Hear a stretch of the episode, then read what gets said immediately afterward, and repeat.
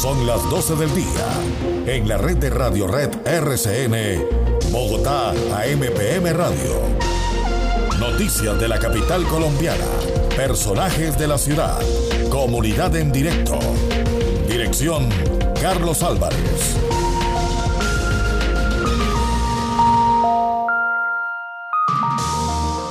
Muy buenas tardes para todos, señoras, señores, bienvenidos. Es viernes, preámbulo del fin de semana. Gracias por compartir este programa que les presenta de manera sencilla, entendible, contextualizada, los hechos que están ocurriendo en Bogotá. ¿Y cómo comenzar el programa hoy?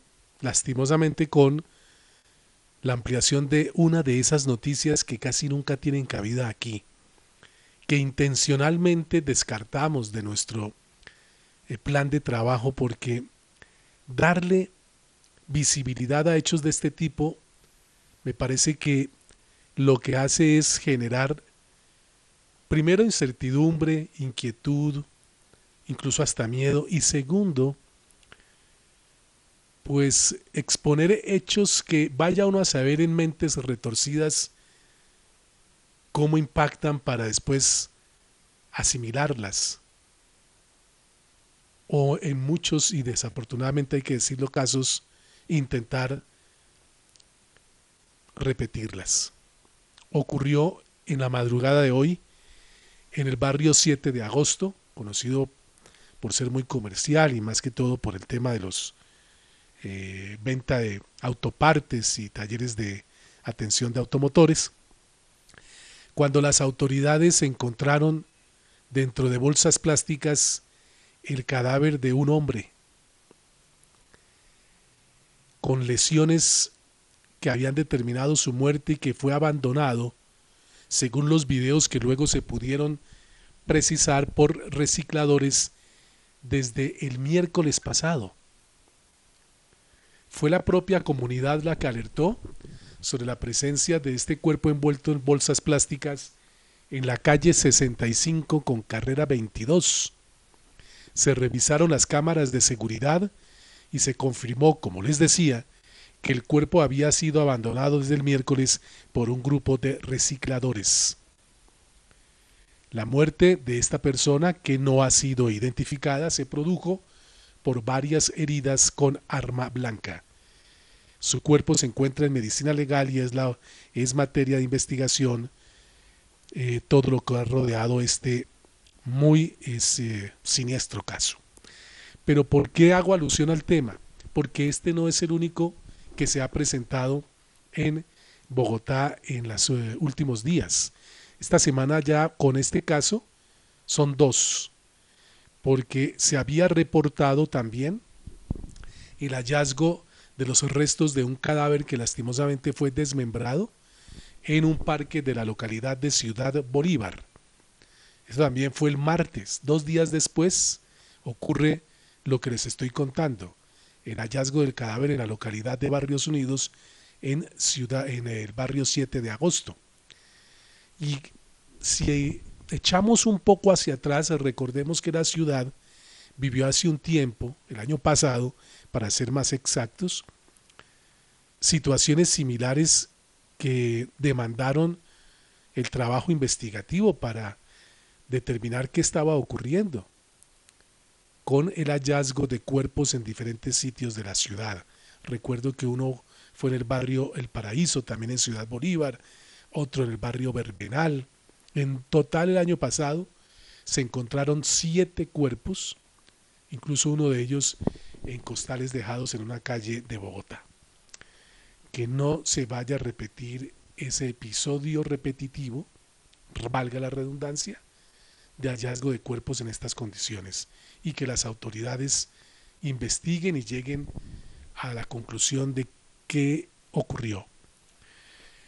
Pasando a otro tema. Hoy la personera encargada de Bogotá, Rosalba Cabrales, contó que un juez, a instancias del Ministerio Público Distrital, dictó una medida cautelar para que el IMPEC y la USPEC, en el plazo de 12 horas, un plazo perentorio, le suministre alimentos en condiciones adecuadas a quienes están privados de la libertad en las unidades de reacción inmediata y estaciones de policía, donde se ha podido determinar existen serias falencias para la entrega de los alimentos. Y atención porque el alcalde de Suacha le ha dicho a este programa que para el próximo puente festivo que será el 2 de noviembre habrá de nuevo pico y placa para ingresar a Bogotá. Será la segunda vez que se aplique el pico y placa con la imposición de comparendos e incluso inmovilización de vehículos para quienes incumplan la medida.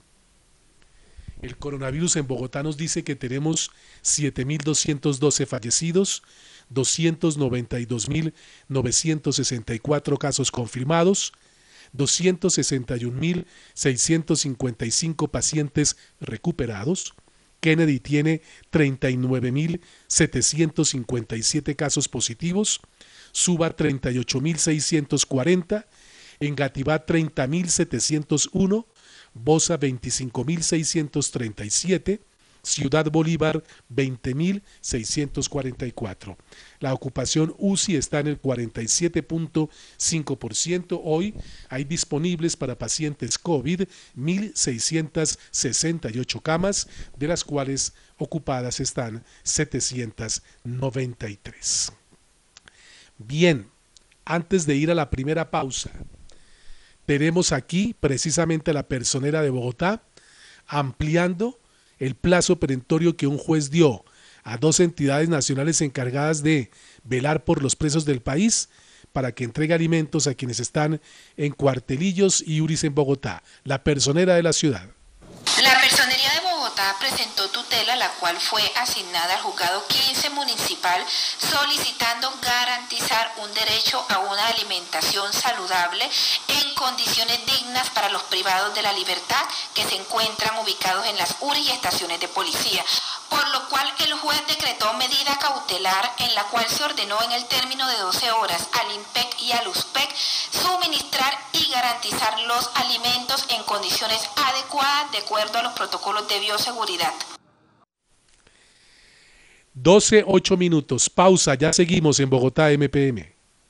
En Vanti, nuestro compromiso es seguir ofreciendo un servicio de calidad para nuestros clientes. Si requieres solicitar una reparación en tu instalación de gas natural, no dudes en comunicarte con nosotros. Llámanos al 307-8121. Visítanos en grupovanti.com o en nuestras redes sociales, arroba Grupo en Facebook y Twitter. También puedes solicitar tu factura digital dejándonos tu correo o WhatsApp en los canales mencionados. Entre todos garantizamos la sostenibilidad de los servicios. Ayúdanos pagando tu factura.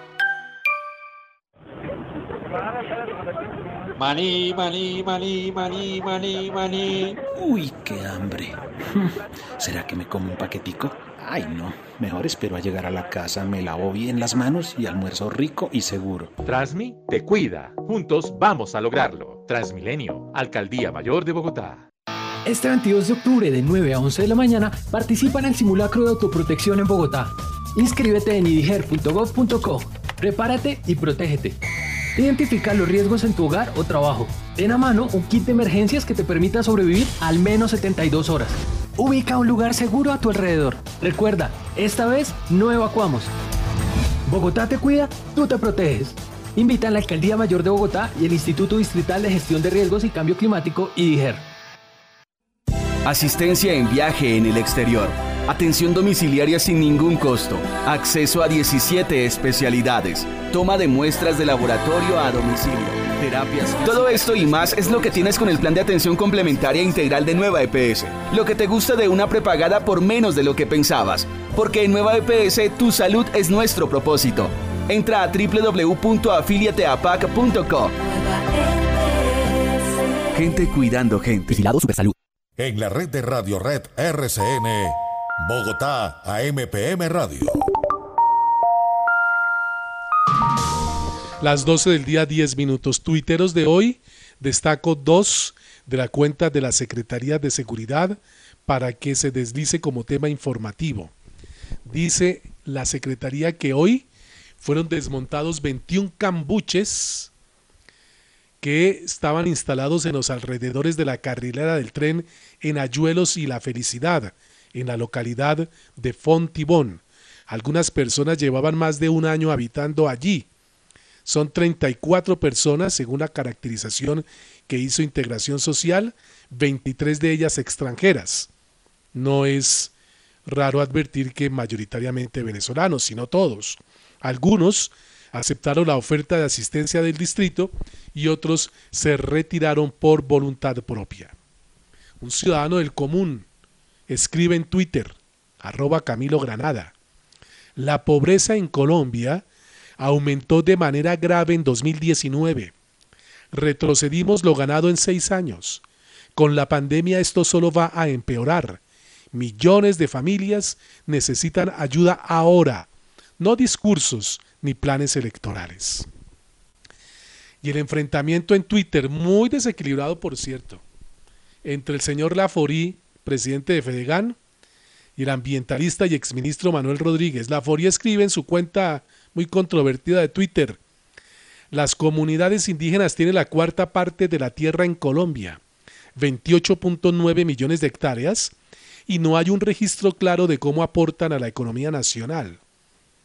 Antes de leer lo que le responde Manuel Rodríguez de nuestra cosecha, habría que decirle al señor Laforí que olvidó algo importante en su trino, señalar qué tipo de tierras son las que tienen los indígenas, en qué zonas, si son tierras trabajables, cultivables, que se puedan explotar, o si de ese 28.9 millones de hectáreas, señor Laforí, que dice usted tiene los indígenas de Colombia, la gran mayoría son tierras áridas, secas, completamente improductivas.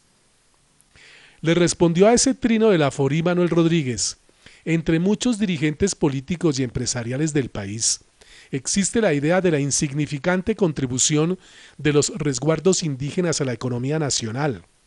Es una visión que expresa su muy deficiente conocimiento sobre su papel ecológico y social fundamental e irreemplazable. Lo dijo un exministro respondiéndole al señor Laforí. Atención a este tema antes de ir a la siguiente pausa y desarrollar la noticia del día sobre la minga indígena a propósito. Aquí está el director de impuestos de Bogotá, Orlando Balbuena, para que ustedes no se llamen a eh, sorpresas y tengan tranquilidad respecto a la obligación que tienen del pago de los eh, impuestos de carácter distrital, porque se ha decidido aplazar la fecha de cierre para la presentación y pago en tercer bimestre del pago del ICA en razón a los problemas que ha tenido la plataforma de la Secretaría. Aquí está el director de impuestos. Bueno, informarle a los contribuyentes eh, de Bogotá que por la intermitencia y el cambio de la plataforma, la administración ha decidido eh, aplazar los vencimientos de los impuestos del tercer bimestre del impuesto de industria y comercio y RTICA sobre tasa de la gasolina del mes de septiembre y la cuota del impuesto predial. Eh, ofrecemos disculpas por esta situación, pero debemos garantizar que el servicio esté disponible y arriba todo el tiempo y por eso hemos tomado esta decisión. Los vencimientos se aplazan hasta este 29 de octubre. Es importante mencionar que seguimos en contingencia debido al cambio de la plataforma, por lo cual les estaremos comunicando a todos los contribuyentes a través de la página de la Secretaría y a través de los medios de comunicación cuándo podemos estar levantando esta contingencia, pero lo más importante es que los vencimientos por ahora se aplazan hasta el próximo 29 de octubre. Ahí escucharon el, el anuncio del director de impuestos, lo reitero porque aquí nos gusta hablar sencillo de Bogotá y de los temas que ustedes tienen interés en conocer. Para quienes tienen que hacer declaración y pago de impuesto de industria y comercio, tercer bimestre, el plazo se amplía para el 29 de octubre. El vencimiento inicial estaba para el día de hoy. Ese día, 29 de octubre, también pueden pagar los contribuyentes responsables del cuarto bimestre de RTICA y los de la tercera cuota del impuesto predial residencial. Estos tenían vencimiento el 23 de este mes. Y también se determinó el 29 de octubre como fecha final para declarar y pagar la sobretasa al consumo de gasolina motor únicamente para el mes de septiembre. 12.15, pausa y estamos ampliando Hechos de Bogotá en Radio Red. Volvemos. Somos Vanti. Tu tranquilidad y la de tu familia siempre será lo más importante para nosotros. Por eso, desde la comodidad de tu hogar puedes comunicarte para solicitar la factura digital, el soporte técnico y la atención que necesites. Llámanos al 307-8121. Visítanos en grupovanti.com o en nuestras redes sociales, arroba Grupo Vanti en Facebook y Twitter. Con el compromiso de todos, seguiremos avanzando y brindándote un excelente servicio. Quédate en casa. Juntos lograremos salir adelante. Amiga, a mí ese tapabocas me acalora y me da un ahogo. Me lo voy a bajar un poquito mientras salimos del Transmilenio. Amiga, ni se le ocurra, ni en Transmilenio, ni en la calle, nunca se vaya a quitar ese tapabocas. Úselo siempre tapando boca y nariz. Ah, sí, amiga, el tapañatas. Transmi te cuida. Juntos vamos a lograrlo. Transmilenio, Alcaldía Mayor de Bogotá. ¿Conoces tus derechos sexuales y reproductivos? Recibe orientación en la consulta preconcepcional y asesórate sobre métodos anticonceptivos en los servicios Mujeres Salud, espacios físicos exclusivos para brindarles atención diferencial a las mujeres en todas sus diversidades. Más información en www.saludcapital.gov.co. Alcaldía Mayor de Bogotá. ¿De qué está hecha nuestra vida? Está hecha de comienzos de sueños y metas que marcan nuestro destino desde el día en que nacemos. En Nueva EPS nos preparamos para cuidar la vida desde el primer momento y estar siempre, día a día, cuando nos necesites, uniendo el deseo de servir y la ciencia médica para llegar a cada rincón del país. En Nueva EPS estamos evolucionando porque tu salud es nuestro propósito. Nueva EPS. Gente cuidando gente. Vigilado Supersalud. La noticia del día. Bogotá, AMPM Radio. Periodismo independiente por una mejor ciudad.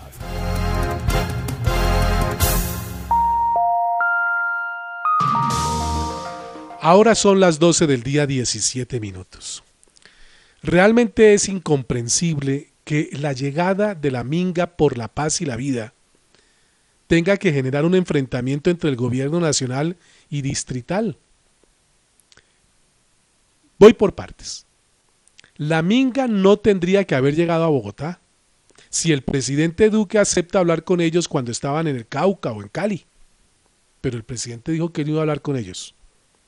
Y los indígenas, visibilizando su situación muy, muy, muy difícil, no tuvieron otra opción que para llamar la atención, para socializar sus exigencias, venir a donde esté el centro de poder de este país, que es Bogotá. Bogotá tiene que recibirlos. No tiene una opción distinta. Son colombianos, son ciudadanos que tienen derechos, entre otros el de la protesta y la movilización. Que es un momento inoportuno, claro, por el tema de la pandemia. Pero es una realidad que hay que afrontar. Por lo tanto, aquí hay un culpable, que es el gobierno nacional, en opinión de muchos, y un gobierno distrital que le toca recibir esa minga porque aquí es su punto final de destino. Se intentó por partes del distrito llamar la atención al gobierno nacional de cómo se trabajaba conjuntamente para atender esa movilización. Y el gobierno nacional dijo no, de nosotros no esperen nada. Eso es un problema territorial porque ustedes son los que los tienen que recibir. Sin olvidando que el problema llega es porque allá atrás no se les recibió, no se les atendió para evitar que llegaran aquí. Hoy dice el la, la alcaldesa mayor de Bogotá, nos parecía mejor recibir la minga de común acuerdo con el gobierno nacional como un gesto para aliviar tensiones. ¿No quisieron? No hay problema. La alcaldía se encargará, los recibirá y como siempre acordará con las organizaciones sociales las garantías para su movilización pacífica. Mientras tanto, el secretario de gobierno, que es el que le va a tocar enfrentar ese tema cuando lleguen los indígenas, dijo esto respecto a lo que ha pasado con el gobierno nacional para encontrar fórmulas conjuntas de eh, atención a la minga indígena en su presencia en la capital colombiana. Lamentamos que la falta de voluntad de diálogo del gobierno nacional haya impedido que se lograran acuerdos en el territorio entre el gobierno nacional y las comunidades indígenas y que esto obligara a un desplazamiento de las comunidades a la capital del país para encontrarse con el presidente Duque, como no ha ocurrido en los últimos años. Sin embargo, cuando nos enteramos de la decisión de la Minga de desplazarse a la capital, buscamos al Ministerio del Interior para coordinar con ellos su recibimiento. Desde la capital ofrecimos la disponibilidad de distintos escenarios y locaciones de la Alcaldía Mayor de Bogotá, así como de brigadas de salud que permitan que la presencia de las comunidades indígenas en la capital se puedan dar con condiciones adecuadas de bioseguridad. Ante la solicitud de las organizaciones de contar con unos baños y con algo básico de logística, lamentablemente el Ministerio del Interior dio su negativa de no financiar ni invertir siquiera en un baño. Nos sorprende porque el decreto 2340 de 2015 sobre las competencias y obligaciones que tiene el Ministerio del Interior con los pueblos indígenas es bastante claro que estos son asuntos de su competencia. Si no están dispuestos a pagar un baño, no me puedo imaginar cómo estarán transcurriendo esas mesas de negociación y qué le estarán respondiendo a los pueblos indígenas sobre otras de sus necesidades. Un trino del mismo Gómez es bastante contundente en opinión de algunos, yo diría que de muchos, frente a la actitud del gobierno. Dice él, el gobierno nacional resuelve en una junta un crédito de 370 millones de dólares para prestárselos a Bianca pero para la solicitud de unos baños para la minga indígena no responde nada. Bogotá ya está coordinando directamente con las autoridades indígenas su llegada y los recibiremos dignamente.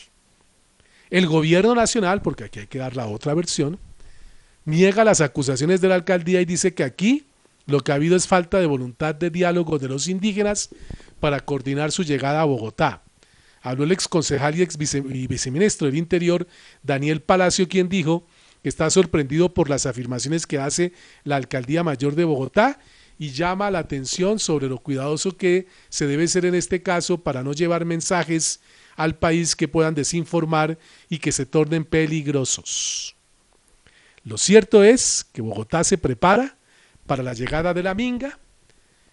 El gobierno dice que el gobierno nacional, que debe ser Bogotá el que atienda el tema, la alcaldía dice que eso debió ser un trabajo conjunto, pero que igual que si no hay voluntad desde el gobierno nacional, lo va a hacer. ¿Dónde van a pernoctar los indígenas? Tengo información reciente de algunos lugares que está estudiando el distrito para poder concentrar a los indígenas el lunes en la noche. Son un coliseo en San Cristóbal, por un lado. Eventualmente podría ser el, Palacio de los Deportes, que es otro sitio que se está estudiando. Incluso se habla del estadio en techo. Pues es un tema sencillo, es que es bastante complicado poder encontrar un sitio donde se pueda ubicar a todos los indígenas que van a llegar. Se descartó, o no sé si aún se estudia, no lo puedo confirmar, la zona de la Plaza de los Artesanos. E incluso se habló del Coliseo Cubierto del Salitre. Son sitios que se están evaluando. No estoy diciendo que ya sea alguno de esos. Son cuatro o cinco que se están estudiando porque los indígenas deben pernoctar en algún lugar. Lo que sí está descartado, y desde ayer lo dijimos, es la Universidad Nacional, porque la propia rectora dijo que no iba a prestar las instalaciones de la universidad. 12.24, pausa. Y al regreso, si todo sale, mi querido Quique, como está planeado en nuestra bitácora de trabajo en el día de hoy. Hablaremos con el gerente del Corredor Verde, Juan Pablo Caicedo. Ya regresamos. En la nueva realidad, dar es la forma de cuidarnos del coronavirus en solo tres pasos. 1. Detecto síntomas. 2. Me aíslo preventivamente. Y 3. Reporto a mi EPS y a Corona. Puedes solicitar ayudas en especie, dinero o sitios alternos de aislamiento si en tu casa no es posible hacerlo a través de la plataforma digital Bogotá Cuidadora.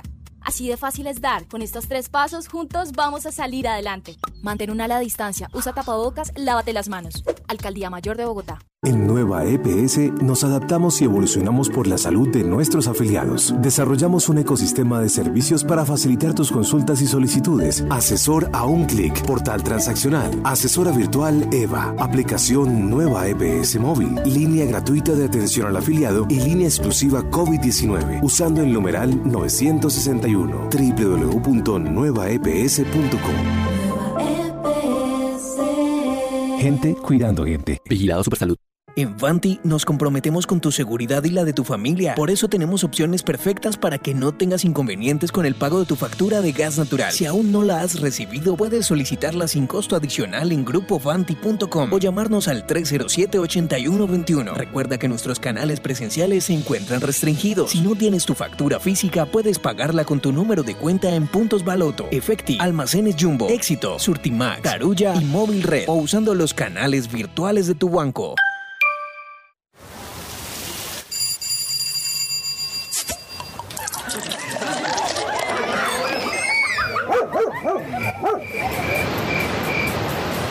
Permite a otros la oportunidad de celebrar la vida. En Colombia, todos somos potenciales donantes. Déjalo conversado con tu familia. Comparte el don de la vida. Dona tus órganos y tejidos. Consulta más información en www.saludcapital.gov.co. Alcaldía Mayor de Bogotá.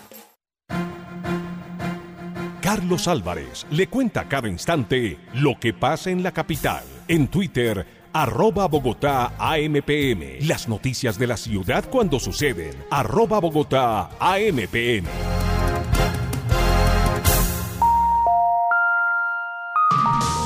El doctor Juan Pablo Caicedo funge como gerente del Corredor Verde.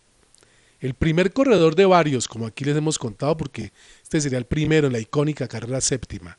Y todos estos viernes hemos hecho un trabajo eh, sostenido de difundir y masificar información que garantice, por lo menos en la audiencia que tenemos, una alta participación a la que está llamando el distrito para que den ideas, aportes de cómo quisieran ese corredor verde por la séptima.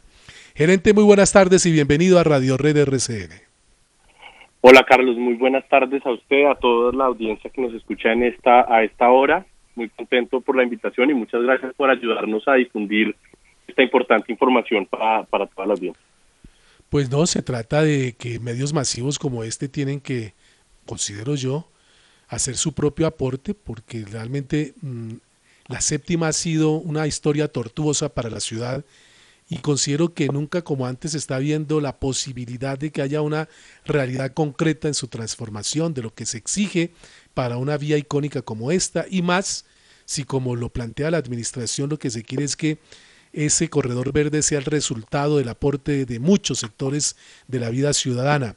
Gerente, ¿cómo va ese trabajo de recibir propuestas? ¿Qué aceptación ha habido respecto a la plataforma, plantear inquietudes, como hemos dicho aquí, siempre enmarcadas en esos, por llamarlos de alguna manera, mandamientos que emanaron desde el Consejo a instancias del Plan de Desarrollo?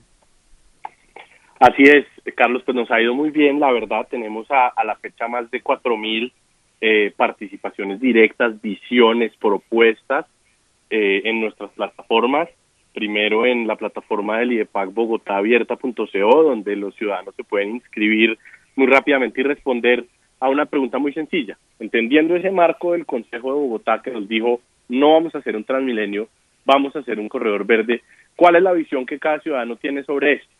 Muy concreto, ahí nos dan su respuesta, todo lo estamos sistematizando, como le digo, entre eso y otros canales de difusión, participación eh, y, interacción con la ciudadana tenemos más de 4.000 ya propuestas eh, y pues es un resultado bastante importante entendiendo que todavía nos queda un camino largo de conversación pública por, por recorrer, pero estamos muy contentos con el balance hasta ahora.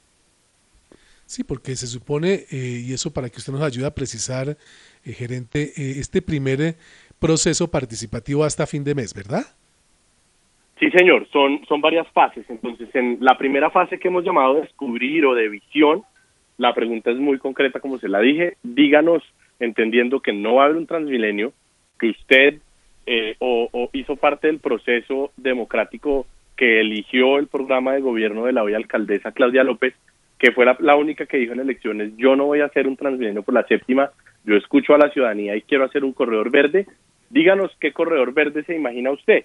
Nosotros hemos propuesto como CASE tres ideas gruesas que son eh, integración ambiental, espacios públicos incluyentes y movilidad sostenible.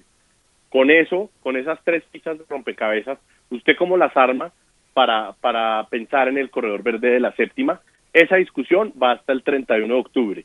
Luego, toda esa información nosotros la vamos a recoger internamente en el distrito y la vamos a integrar al diseño conceptual del proyecto Corredor Verde para mostrarle a la gente que sus ideas y sus visiones del corredor fueron tenidas en cuenta, fueron integradas debidamente y que efectivamente es un proyecto que responde a lo que la ciudadanía se imagina y pues ha deliberado en diferentes espacios, en las elecciones, a través del Consejo de la Ciudad y pues ahora en esta nueva fase.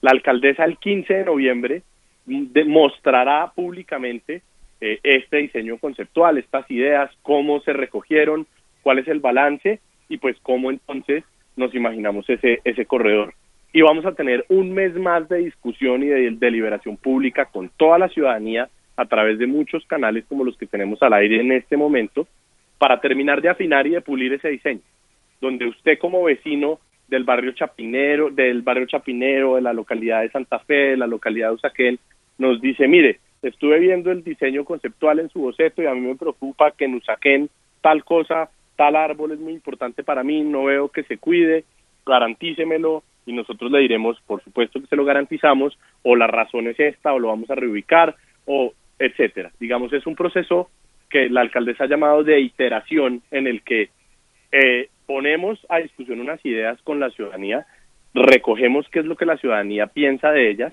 y nuevamente reaccionamos desde lo técnico con el distrito para darle respuesta y entre todos construir un solo diseño pues que nos va a tener muy tranquilos y que va a evitar tener ese, ese proceso tan tortuoso eh, de pugna que hubo con, con el proyecto anterior de Transmilenio por la gente.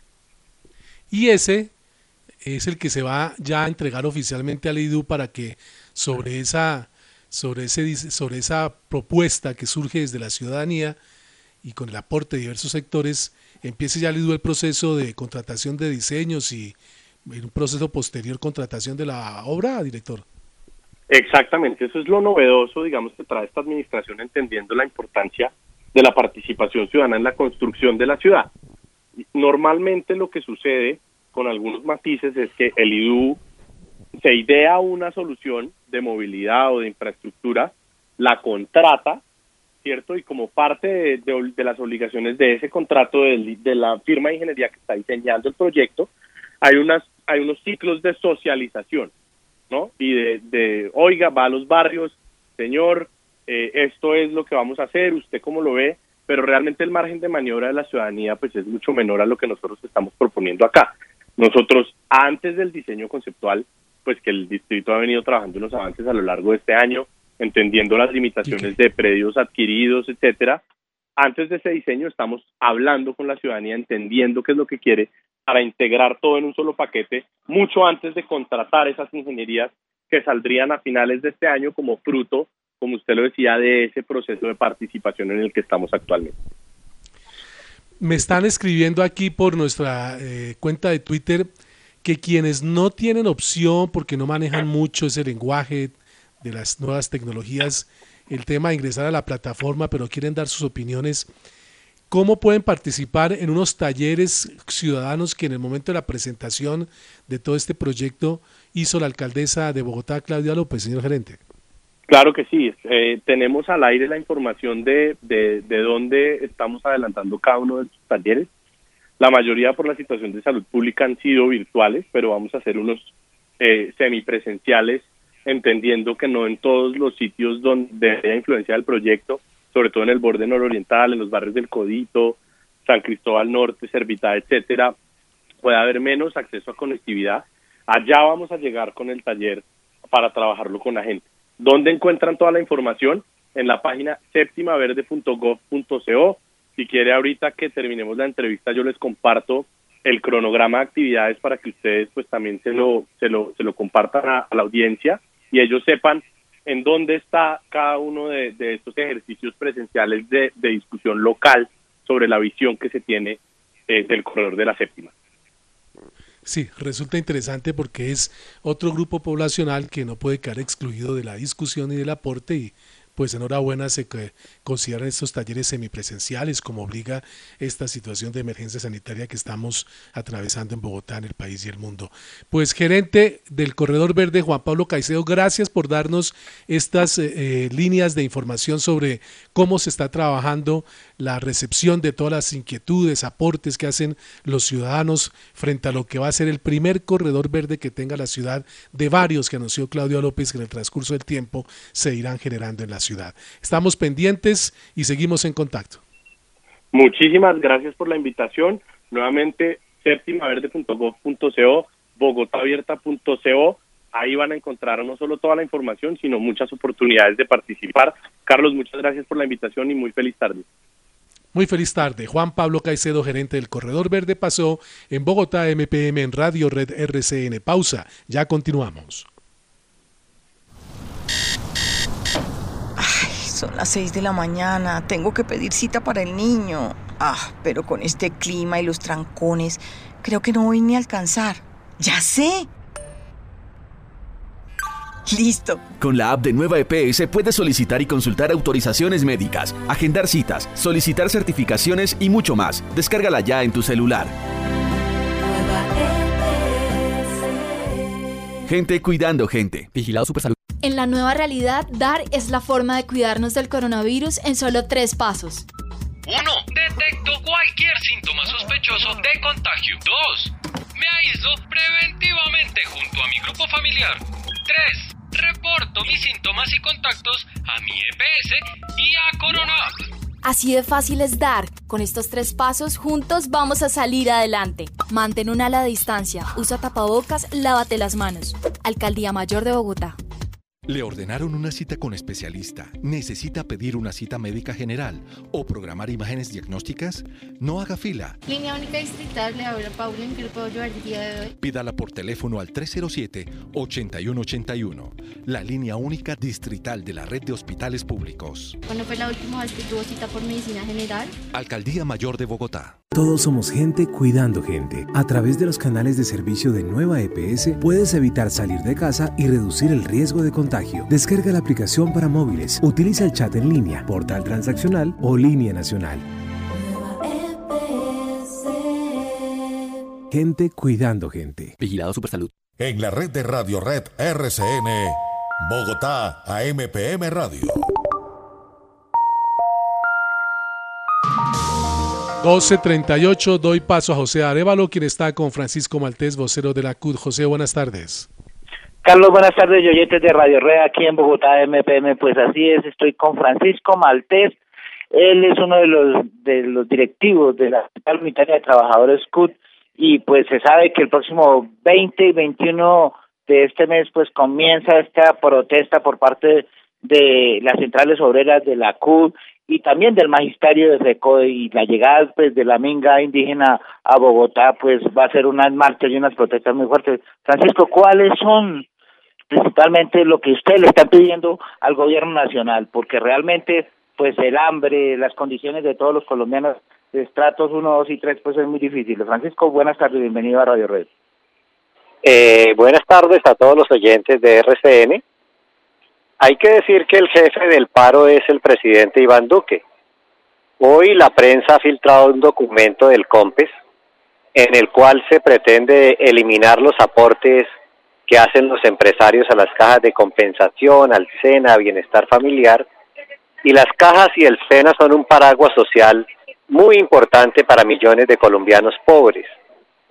Igualmente hay que decir que el mismo DANE ha dicho que el año pasado, en el año 2019, hay un millón trescientos mil más de pobres en Colombia. Es decir, aumenta la pobreza, pero por otro lado aumenta la concentración del ingreso. Por eso el 20 y el 21, eh, coincidiendo con la llegada de la minga indígena a Bogotá, eh, vamos a realizar un paro eh, muy fuerte, muy vigoroso, pero civilista y democrático. Francisco, aumentar las cifras del desempleo en Colombia preocupa a las centrales obreras? En ese punto del desempleo creo que el DANE no le está diciendo la verdad a los colombianos. Hay un descenso del desempleo, aparentemente, pero el número de trabajadores que se encuentra inactivo ha aumentado de una manera sustancial, de una manera dramática. Es decir, personas que ni están trabajando ni buscan han aumentado de una manera muy importante. Por eso creo que también muchas personas que han perdido el empleo, que no lo han recuperado, tanto en el sector de los servicios como en la industria y el mismo Estado, eh, van a salir a movilizarse este 20 y 21 de octubre.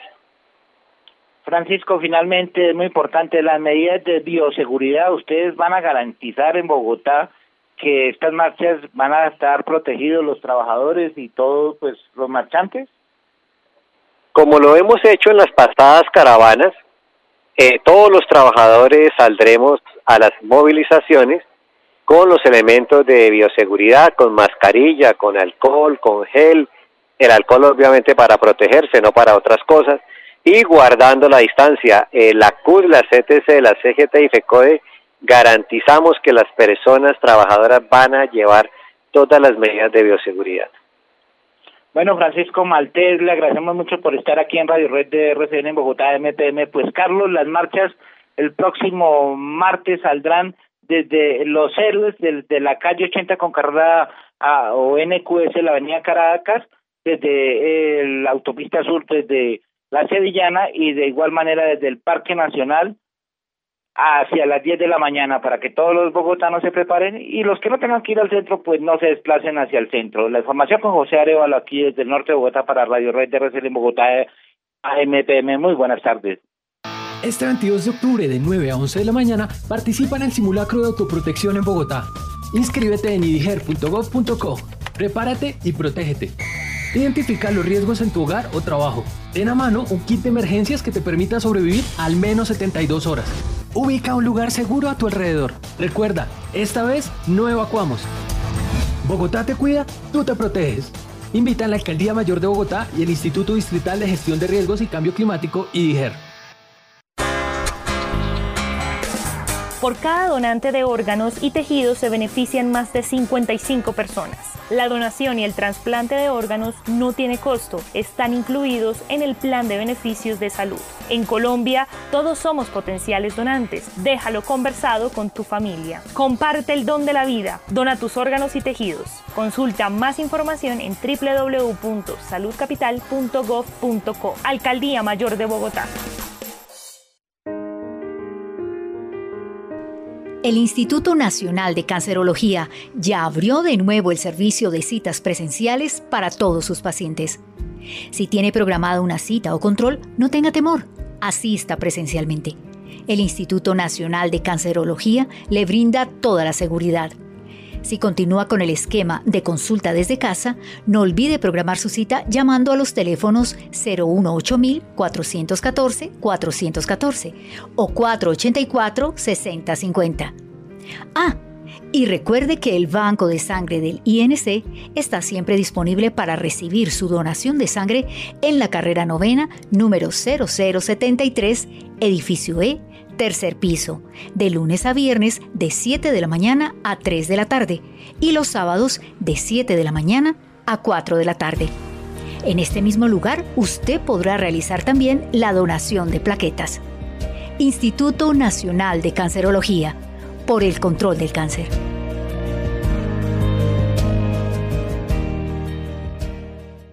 Bogotá, AMPM, en la red de Radio Red RCN.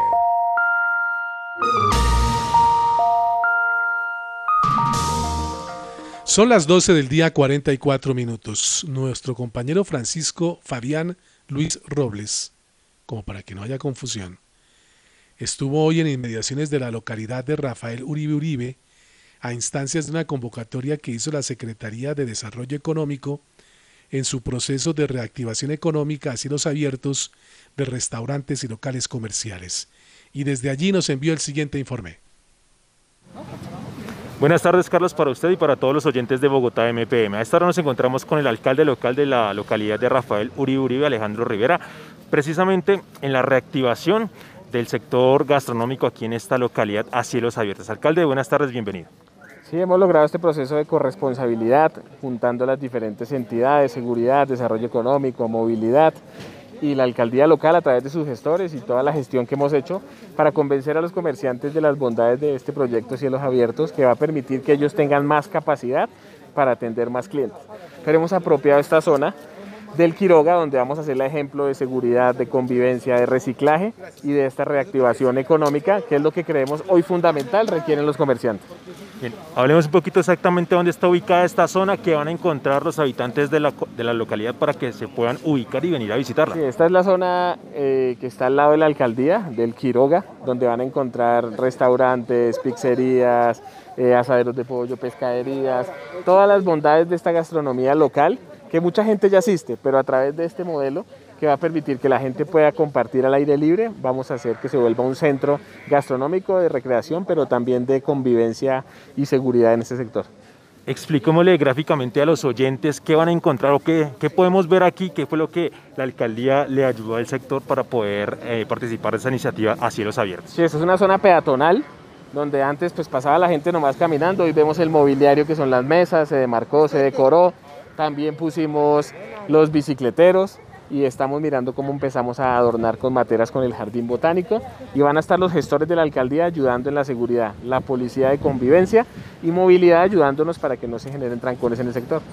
¿Van a haber más zonas en la localidad? Usted me estaba comentando. Sí, estamos explorando, eso es un piloto y en la medida en que veamos que se implementa y tiene sostenibilidad, queremos ir a otras partes de la localidad. En el callejón contiguo a la alcaldía también hay otros espacios donde la gente hoy comparte su tinto, sus postres y un sinnúmero de productos también a cielo abierto. Bueno, para ir finalizando, alcalde, ¿qué debe hacer el comerciante que diga, alcalde, yo quiero abrir, tengo la posibilidad de tener un espacio al frente de mi local, así los abiertos, se debe inscribir sí, en debe dónde? postularse en la página de desarrollo económico y ahí hace el planteamiento y hace todo el proceso y vamos a mirar cómo implementamos más zonas en la localidad. Bueno, el mensaje para todos los habitantes de la localidad de Rafael Uribe Uribe para que primero apoyen esta iniciativa, pero también segundo, que adopten todas las medidas de bioseguridad para que el crecimiento y la reactivación económica siga Sí, fluyendo. esto es una cosa innovadora, que rompimos un paradigma, esto no solo es en el norte de la ciudad, se puede hacer en cualquier parte y hoy el Quiroga, el sur de la ciudad, ha demostrado que se puede hacer cielo abierto. Ahí estaba pues con el alcalde de esa localidad, de Rafael Uribe Uribe, nuestro compañero Francisco Ruiz, dando esta buena nueva de cómo también allí hay esta Bogotá cielo abierto. 12.47, pausa y entramos en el tramo final del programa. El Instituto Nacional de Cancerología ya abrió de nuevo el servicio de citas presenciales para todos sus pacientes.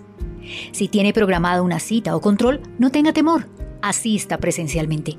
El Instituto Nacional de Cancerología le brinda toda la seguridad. Si continúa con el esquema de consulta desde casa, no olvide programar su cita llamando a los teléfonos 018-414-414 o 484-6050. Ah, y recuerde que el Banco de Sangre del INC está siempre disponible para recibir su donación de sangre en la carrera novena número 0073, edificio E, tercer piso, de lunes a viernes de 7 de la mañana a 3 de la tarde y los sábados de 7 de la mañana a 4 de la tarde. En este mismo lugar usted podrá realizar también la donación de plaquetas. Instituto Nacional de Cancerología, por el control del cáncer.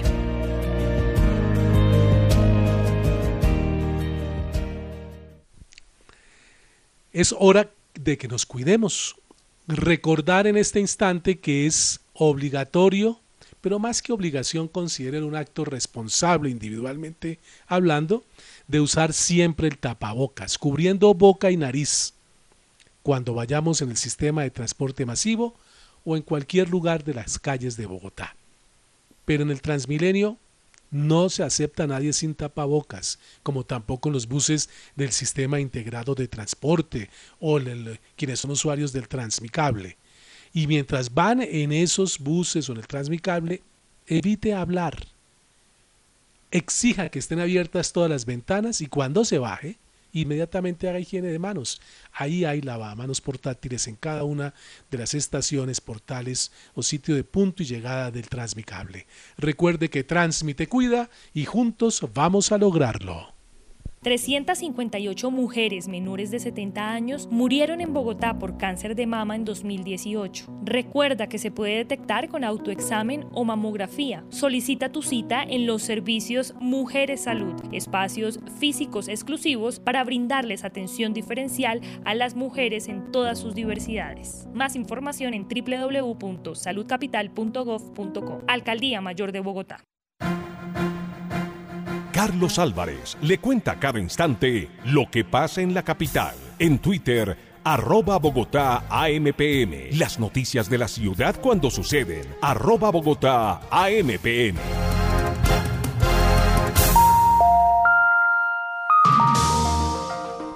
Son las 12 del día y 50 minutos. Bien, quedó ya adjudicada el contrato o la licitación para eh, la, la avenida Cali. Es una noticia importante porque mm, se trata de una de las obras más importantes que va a cometer esta administración junto con lo que debe ser la primera línea del metro. El director del IDU, Diego Sánchez, anunció de los proponentes quienes quedaron con ese contrato la interventoría de esta obra se va a adjudicar el próximo mes de, mes de noviembre. Se calcula que 1.100.000 personas se van a beneficiar de esta troncal tramo 1, porque son varios tramos, este, estamos hablando del tramo 1, que beneficiaría a miembros o habitantes de las localidades de Bosa y Kennedy y que, consecuencialmente, con su construcción, va a originar eh, empleo por lo menos 8.655 plazas y 7.948 ocupaciones de carácter indirecto. Aquí está Diego Sánchez anunciando los ganadores y cómo quedaron cada uno de estos responsables de los diversos tramos de la troncal Avenida Ciudad de Cali. El día de hoy se hizo la adjudicación del tramo sur, el tramo 1 de la Avenida Ciudad de Cali y de la troncal Avenida Ciudad de Cali. El resultado de esta audiencia de adjudicación obtuvimos eh, una selección de cuatro empresas, cuatro consorcios.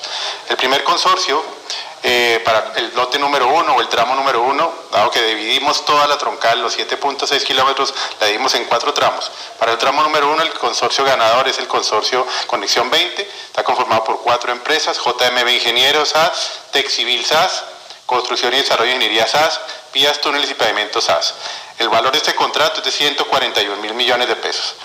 El segundo tramo, para el consorcio Santa María 004, conformado por dos empresas, Alca Ingeniería SA, Castro Cherazzi SA. El valor de este contrato es de 221 mil millones de pesos. El tercer tramo se adjudicó a la empresa OHL SA, sucursal Colombia, por valor de 128 mil millones de pesos. Y el cuarto tramo al consorcio MAFER, conformado por tres compañías, Mario Alberto Huertas Cotes, MHC Ingeniería SAS y Ferrovial Construcción SA Sucursal Colombia, por un monto total de 167 mil millones de pesos. La suma total de estas cuatro educaciones, cuatro es de 650 mil millones de pesos aproximadamente. Bueno, eh, plazos de entrega de esta obra y lo que se va a invertir y lo que significa para esos sectores el director del IDU, Troncal Avenida Ciudad de Cali, tramo 1, adjudicado. Bueno, la inversión total de este tramo de la Avenida Ciudad de Cali, Troncal Avenida Ciudad de Cali, es de 903 mil millones de pesos. 650 mil que corresponde a los contratos de obra que se adjudicaron el día de hoy y la diferencia va para compra de predios y para la interventoría que también está avanzando. El proceso de interventoría debemos estar adjudicándolo hacia la primera semana de noviembre y la compra de predios ya está avanzando, tenemos ya eh, comienzo de demolición de predios a partir de la próxima semana. Esa es la suma total del proyecto. El plazo de ejecución de esta obra va a tener en total eh, seis meses de preconstrucción que arrancan a partir del mes de noviembre, terminan en el mes de mayo aproximadamente, y después van a tener fases de construcción diferentes porque cada tramo tiene una complejidad técnica distinta. Pero los plazos de construcción varían entre 17 meses, 18 meses, 22 y el que más va a durar dura 27 meses. Y después ese mismo contratista se queda 5 años más encargado del mantenimiento de toda la infraestructura que él mismo construyó. En suma, eh, quedaremos atentos a lo que va a significar el inicio de este tramo 1 de la troncal de Transmilenio, que para información de quienes aún se hacen o no se hacen una idea de cómo va a ser su recorrido, es el tramo 1 que va desde la avenida Circunvalar del Sur hasta la avenida Manuel Cepeda Vargas. Es un trayecto de 7.4 kilómetros de corredor intermodal. Y con esta noticia le ponemos punto final a nuestro trabajo de hoy. ¿Cuál era? Contarle a usted de manera sencilla, entendible y directa lo que debe saber de Bogotá. Sin tantos adornos, sin tantas cosas, no. De manera directa y periodísticamente, de la manera más sencilla. El próximo lunes, si ustedes tienen a bien, los invitamos a que vuelvan a este programa a las 12 en punto, aquí en Radio Red RCN 970 AM. Entre tanto, síganse cuidando, estén lo más que puedan en casa, sigue la pandemia, sigue el coronavirus. Feliz fin de semana. Buenas tardes. En la red de Radio Red RCN, Bogotá, AMPM Radio.